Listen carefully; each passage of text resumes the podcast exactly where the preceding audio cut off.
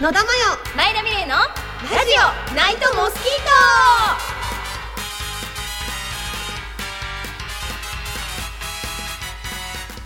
代こんばんは野田真代です。トこんばんは前田美玲です。この番組は毎週月曜日にお送りしているラジオナイトモスキート。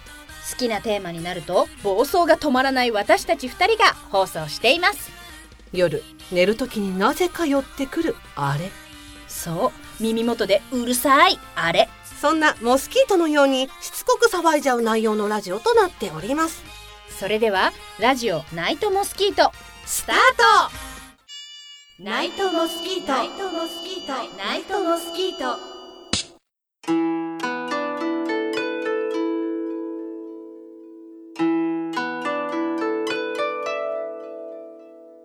改めましてじゃない明けましておめでとうございます。野田真代です。明けましておめでとうございます。前田美玲です。それでは新年一発目のモスキートーク。モスキートークとは思わず騒ぎたくなるような話題メールコーナーなどでトークすることです。新年一発目というのに引っ張られ神。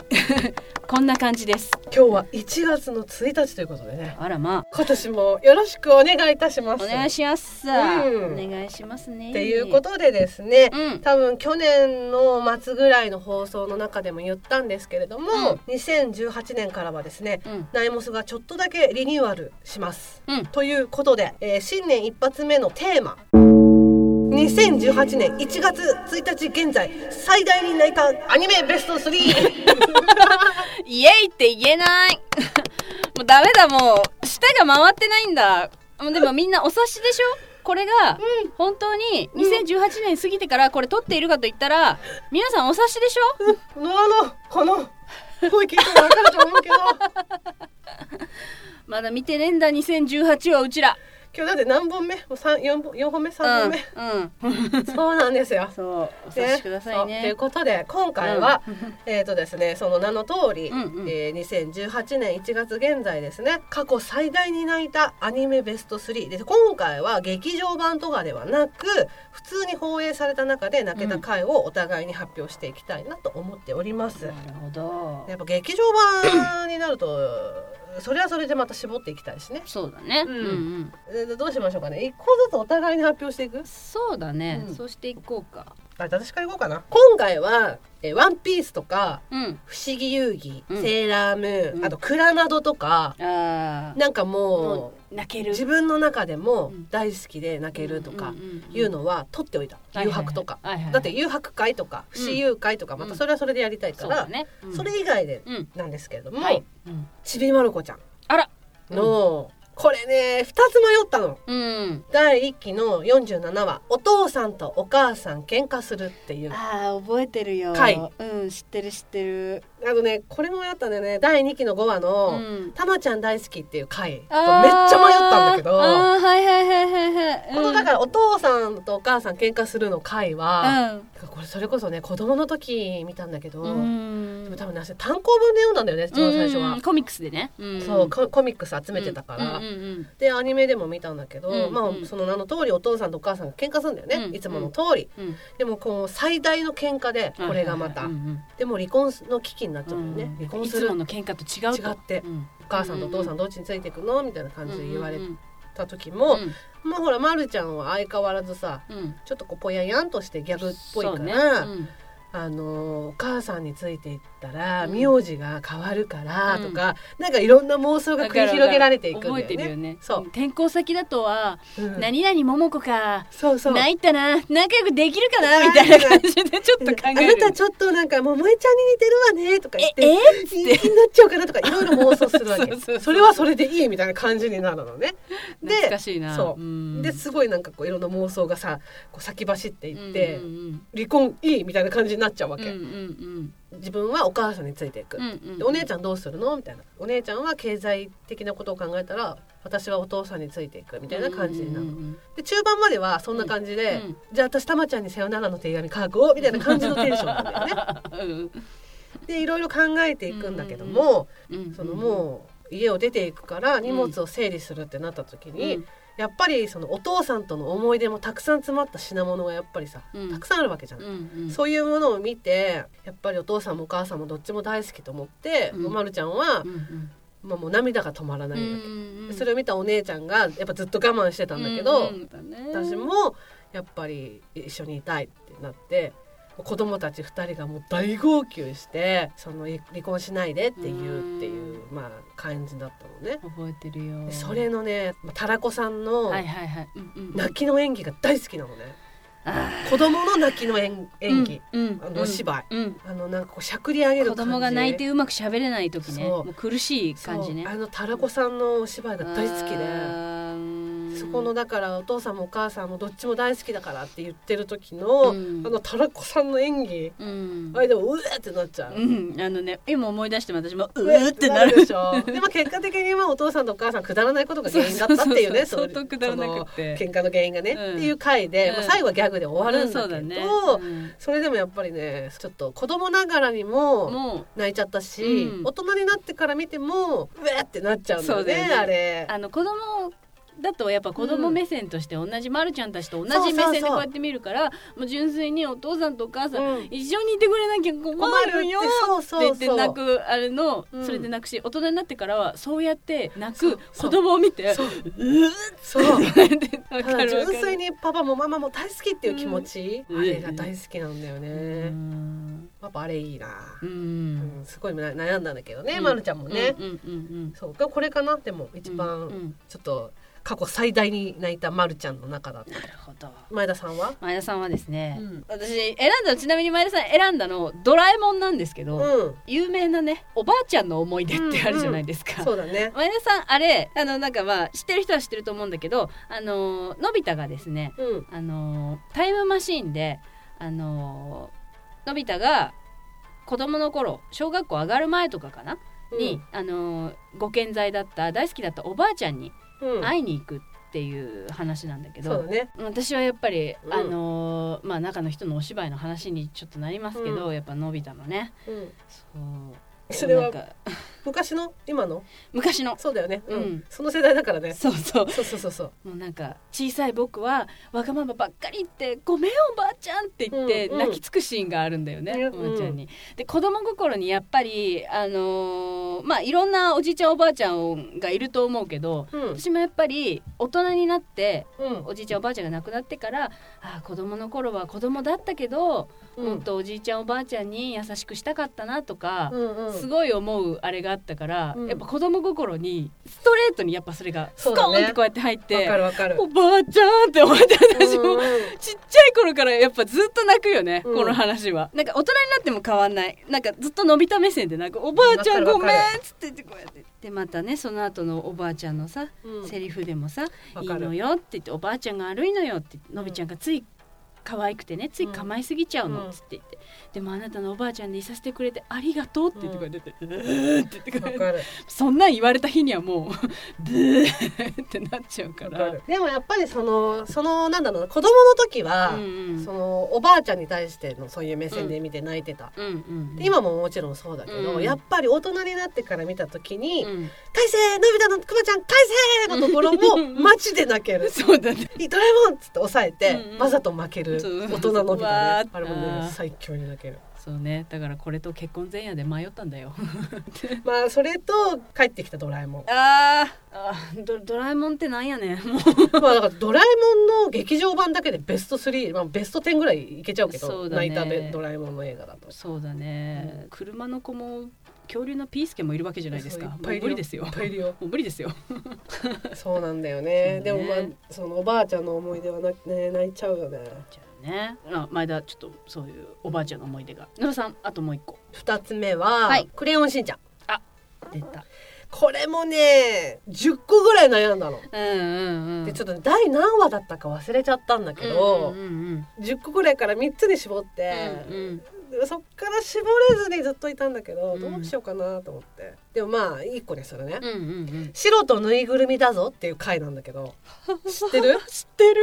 もうあれが最高に泣ける。あなんかこれとうん。私もう2つどうしてもあれだったのが、ーうん多分ねこの白とぬいぐるみだぞは、うん。子供の時も泣いてたし、うんうん。大人になってからも泣いてうんたのね、うんうんでもう2つが、うん。これは大人になってからの方が泣けたんだけど「うん。お兄ちゃんだって甘えたいぞ」の回と、うんうんうん。母ちゃんが死んじゃうぞ」っていう回この2つこれはね大人になってからの方がうえってなるんだけど、うん。でまあその白とぬいぐるみだぞの話は、まあもうそのねしんちゃん家にいる白、うん。あれがまあそのゴミ捨て場である犬のぬいぐるみを拾ってくるのね、女の子のぬいぐるみなんだけど、でそれに恋をしてしまう、小屋に入れて一緒に寝てるの、そしたらそれのそのぬいぐるみの持ち主が現れて、まあ、引き取られていくわけよ。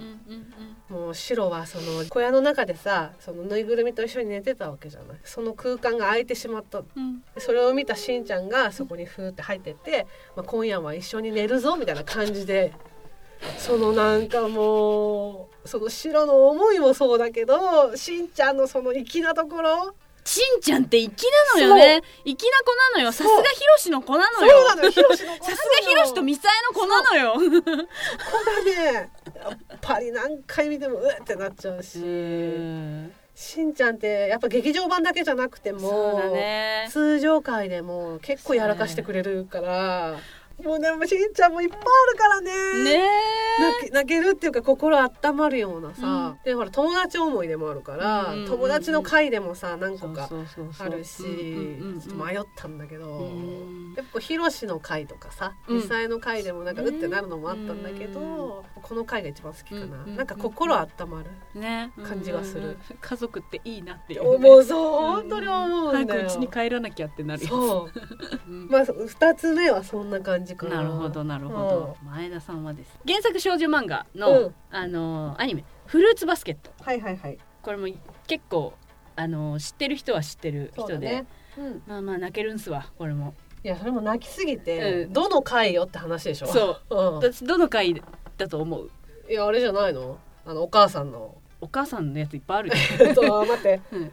えっとほらもみじくんがうん。の回じゃないの、よくわかったね。まあそのフルーツバスケットっていうお話の中で、うん。ちょっとあの特殊な、うん。あの十二支の動物のもののけつきのあの家系っていうところのあの人たちがいて、うん。異性に抱きつかれるとその十二支の干支の動物にそれぞれ変身してしまうっていううん。秘密を抱えてる名家うん。の人たちなんだけどまあそれゆえに、まあ、そこにもみじくんっていう、まあ可愛らしい女の子ですかみたいな、うん。クリンクリンのドイツ人とのハーフの子がいるんだけど、うん。あのーその子はうさぎのもののけつきの男の子なのね、うん。だからお母さんに抱っこされるとうさぎのもののけに変身してしまううん。っていうのでお母さんはノイローゼになってしまった自分の中からこんな化け物がっつってね。のそう。うん。あの記憶を操作して忘れることができるけど、うん。それの治療をするかみたいな感じで言われた時に、そうやったんだよお母さん、うん。みるみる元気になったんだけどでもうん。もみじくんはうん。あのお母さんが自分のことを忘れても、うん。お母さんがあの出入りする自分のお父さんの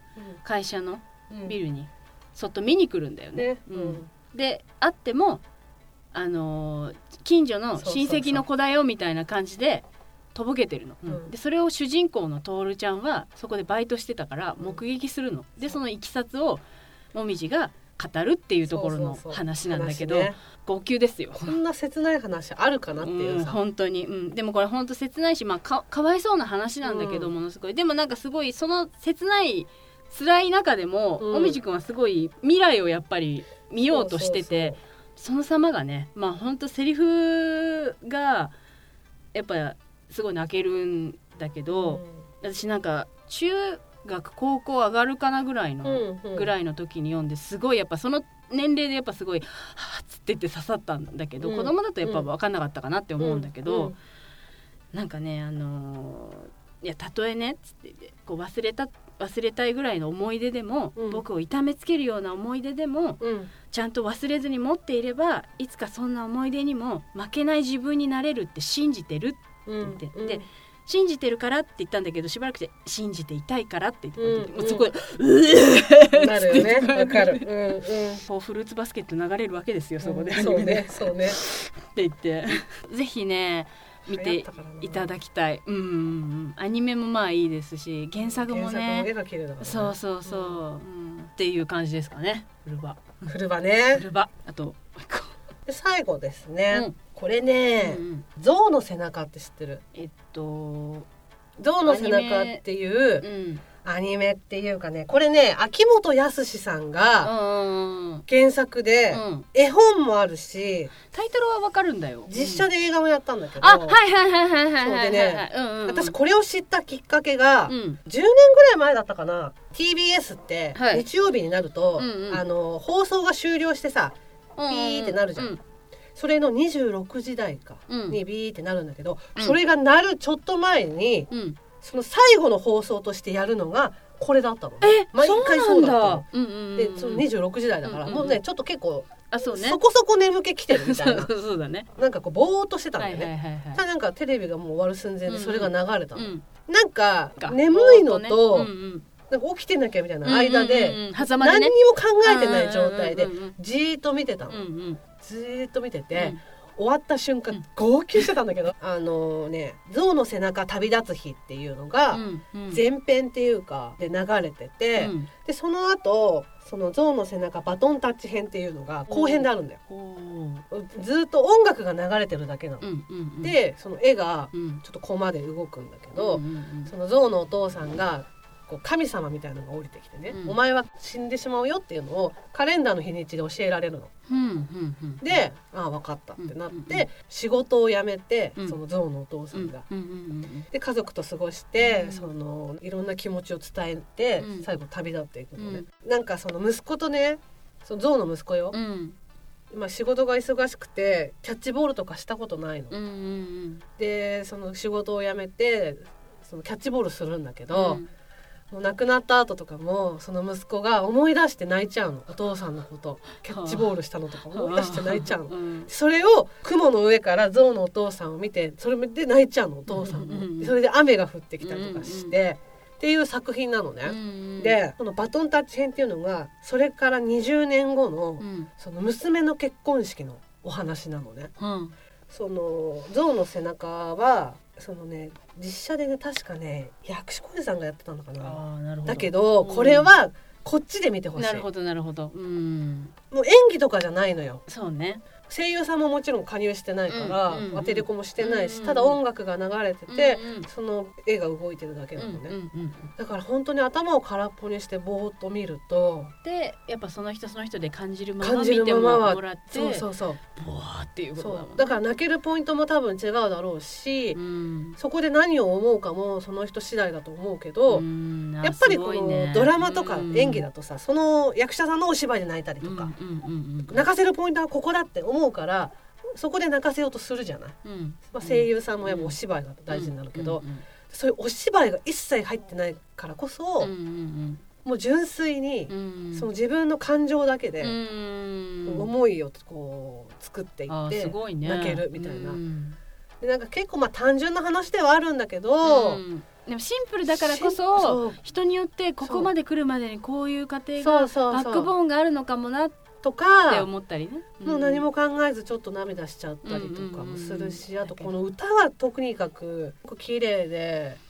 あピアノとコーラスグループ。ああすんごい綺麗なんだよ。あの1個ね4分とかなの。うーん。でこのだから旅立つ日とバトンタッチ編どっち見ても10分ちょっとかな、いう短編なんだよね。うんうんうんうん私的に今日今回選んだ3作品は全部短編っていうか、はいはいはい、うん、その1個でも見終わる作品、うん。だから、うん。もうお正月休みにちょっとフラッと見てほしいな。あー確かにね。ちょっと見よう、うん、そうだから本当にねうんうん。15分かかんないかなどっちも見ても。うんでもこれは本当にねパンと見るだけでいいから、パンって見て本ファンバンっていうことなのね当にそうなんかねすごく心が綺麗になる。ああマジか。純粋な綺麗にしてな。なんか本当にそういう感じのもの。そうなんだ。なんか忘れちゃいけないものをうん思い出し思い出すような、せてくれたみたいそうそうそうそう、そうだこのね3つかな、うん過去最大に泣いたアニメベスト3、うん。最後3つ目、前田さんはですね、まあピンポイントなんですけど、うん、僕の地球を守ってって作品があるんです、はいはいはい。懐かしいね OVA が一応出ていて、うん。そうそれの中でのお話なんだけど、うんまああのシオンっていうあのちょっと繊細孤児の子がいるんですね。うん。繊細孤児の子がいてでまあそういう戦場からあのラツロっていうちょっと養父に引き取られることになって、うん。でそそのヒゲのおじさんとでっかいほんと猫あのでっかい着ぐるみみたいな猫と一緒に暮らすんだけど、うん。麦畑みたいなところの家でね。うん。暮らすんだけど、まあ、繊細孤児っていうことを学校でからかわれて喧嘩するんですよ。で相手に怪我をさせちゃう。うんでも相手の母親が文句をこうやって言いに来てでうんこうやって帰っていくんだけど、うんでなんかこう「しよん」って言ってこうやって言って「じゃあ話しようか」って言って「どうしたの?」って言ってこうやって聞いたら「あれラズロでもどうしたの?」っていうか「俺を怒らないの?」って言って聞くんだよね。うんうんそしたら「いやいやだってからかわれたんでしょ?」って言ってこうやって言って「うん。それはわかるよ」って言って。だからわかるからこそ僕ちょっと今君にしてあげたいことがあるんだけどいいかなって言ってうん。ほっぺにチューをしてあげる。のうん。ラズロが。で「うん。えこれ何?」ってこうやって言ったら「何って家族のキスだよ」って言ってこうやってうん。ふーんって言って涙を流すんだよ、うん。シオンがそれで、うん。でどうして泣いてるの？ってこうやってラズロに聞かれたら「うん。いやわかんないよわかんないけど出てくるんだよ」っていうふうに言ったら「うん。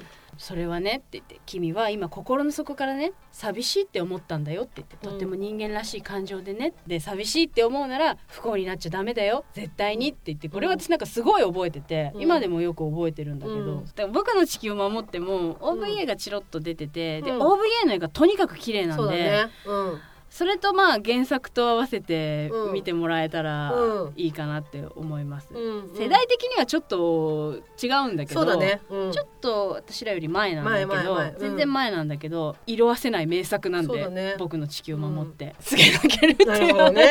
まあだから自分たちの中の王道みたいなところを抜いたうん。3作品だったそう。ね、うん。そんな感じ、うんだって多分私過去最大に泣いたのベルメールさんのとこかうんうんうんまあ桜が咲いた瞬間うんかあそうね。まあ塗り子が死んだ回かだもん。そうね。私もやっぱ最高に泣いて、だから何度も言うけど覚えてるのは、うん。学校でそんなに仲良くなかったことを塗り子の、うん。塗り子とはの別れの次の日は、トイレで抱き合って泣いたっていうのがすっごい覚えてるからやっぱ子供心ねね。それぐらいやっぱりね、うん、それを抜けば抜けばこんな感じだよねこんな感じかな、だからあのだはは、えーちびまる子ちゃんと、クレヨンしんちゃんと。と、えー、ゾウの背中。そうですね上田は、えー、っとドラえもんと、うん。フルーツバスケットと、僕の地球を守って、う感じか感なじかな。もしも気になったらぜひ作品を見てね。見ていただきたいなと思います。思いますね。でまあほら逆におすすめもねうんうん。あ聞きたい聞きたい。聞きたいなと思いますし。な涙流したいよ。で、うん。デトックスしたい。ね。類活？類活って言うんだっけ？類活って言うんだよね。うんうんうん。っていう感じかな。はい、えー、でそれでは、えー、本日のモスキートークはこれで終了。ありがとうございました。ありがとうございました